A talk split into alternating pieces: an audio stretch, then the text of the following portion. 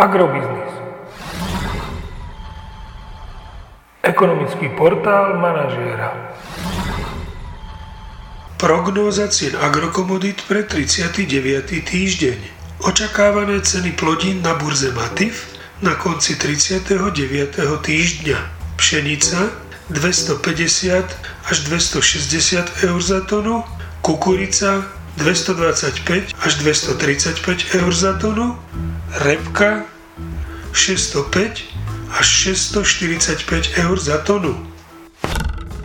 Slovenské ceny jatočných ošípaných by sa tento týždeň nemali výraznejšie meniť, takže by mohli zostať v pásme 1,28 až 1,36 eur za kilogram jatočnej hmotnosti. Agromagazín mierne zvyšuje odhad nákupných cien surového kravského mlieka na mesiace október až november.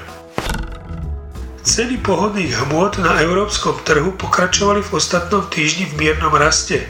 Aktuálny vývoj naznačuje, že v najbližšom týždni by mohli ceny pohodných hmôt na slovenských čerpacích staniciach vzrásť o 1 eurocent za liter.